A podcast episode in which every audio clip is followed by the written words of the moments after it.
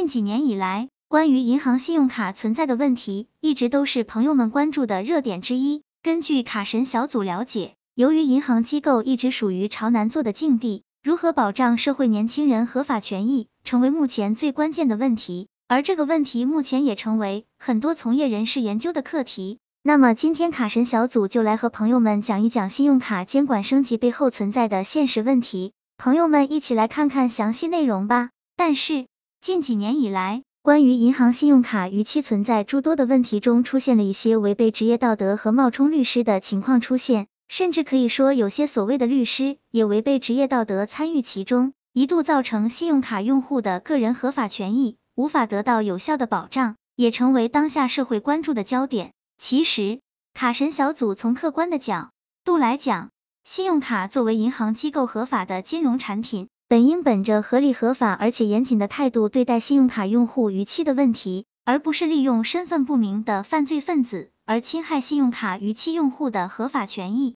由于这些被银行委外的第三方催收身份不明频繁的出现，恰恰也说明了信用卡中心在运营过程中存在严重的问题，才迫不得已利用这些第三方催收公司的身份不明来掩饰存在的错误。说白了，就是刻意回避、逃避银行信用卡中心的法律责任。其一直以来，从目前诸多无固定来源和工作的人能申请下来信用卡，就存在很大的问题。而这个问题并非是申请用户的过错，但是中介如何通过银行信用卡审核中心的严谨审核问题，这个让卡神小组不得不感到非常的惊讶。因为作为银行信用卡审核部门调查申请用户的经济能力和工作并不是很难，而为什么能通过审核的却是关键性问题。从法律的角度来讲，作为银行信用卡审核部门，对于信用卡审核的态度是至关重要的。但是这些无固定来源和工作的申请用户能申请下来信用卡这个问题的主要责任，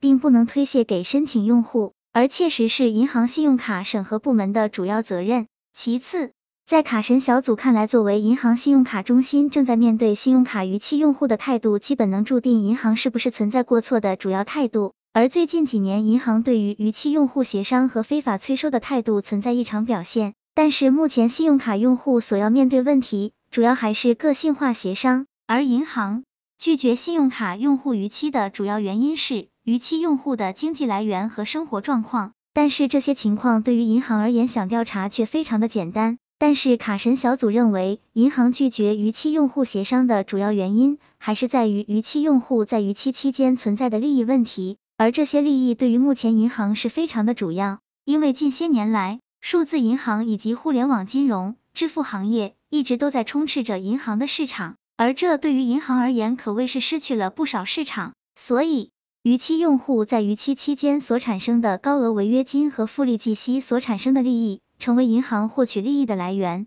而恰恰就是这些所谓的利益，也让银行损失了不少客户群体，甚至将自己变得和网贷一样。朋友们不妨想一想，按照相关规定，信用卡用户逾期之后的违约金处罚标准是当月最低还款额日万分之五的零点七倍，而再加上银行的正常利率和服务费利率、高额违约金等等综合计算出来的结果，往往是超过百分之二十四，甚至于还超过了法定利率红线的百分之三十六利率红线。所以，银行信用卡的利息并不低。其实，银行信用卡最可怕的。并不是年化利率存在的问题，而是在信用卡用户逾期之后所使用的方法，让信用卡用户感觉到非常的无奈。仅仅每天都在恶意骚扰信用卡用户及亲属的这些身份不明的人，到底是催收人员还是犯罪组织，都无法得到银行明确的确认。甚至于出现非法讨债问题的时候，信用卡用户将问题反馈给银行客服，却无法得到这些催收人员的信息核实。关键还是有些银行在面对。这些问题的时候，逃避责任的态度令人感觉到无比的失望。毕竟是银行能做到，在信用卡用户在逾期后遭到非法侵害后，还能理直气壮的把责任推卸给信用卡用户的做法，很显然是不妥的。这恰恰说明了银行在面对这类投诉案件的态度，已经成为习惯性的逃避责任，或者说用外包来逃避自己的责任，也是圈内常用的做法。卡神小组总结，在最后。卡神小组认为，有些银行在面对这些问题的时候，处理解决方案也非常的不理智，特别是不承认这些身份不明的催收人员身份，甚至于还连脸都不红的告诉信用卡用户这些身份不明的催收人员是骗子。但是，用户难道不会想一想，如果这些身份不明的催收人员是骗子的话，那么这意味着银行已经无法保障银行用户的信息安全，这难道不就是更大的犯罪行为吗？正如卡神小组几年前说的那样，银行最终还是要做服务的，不是吗？卡神小组说实话，银行在处理这类问题的时候，总把信用卡用户当成小白来敷衍，其实只会让用户逐步失去对银行的信任。最近几年来，用户对银行的信任感缺失，银行也是需要自己反思和反省的。毕竟银行也是企业，要盈利，而要盈利的关键是要有客户群体。维护客户群体的基础还是维护客户，朋友们说是不是？希望这个资料对朋友们有所帮助。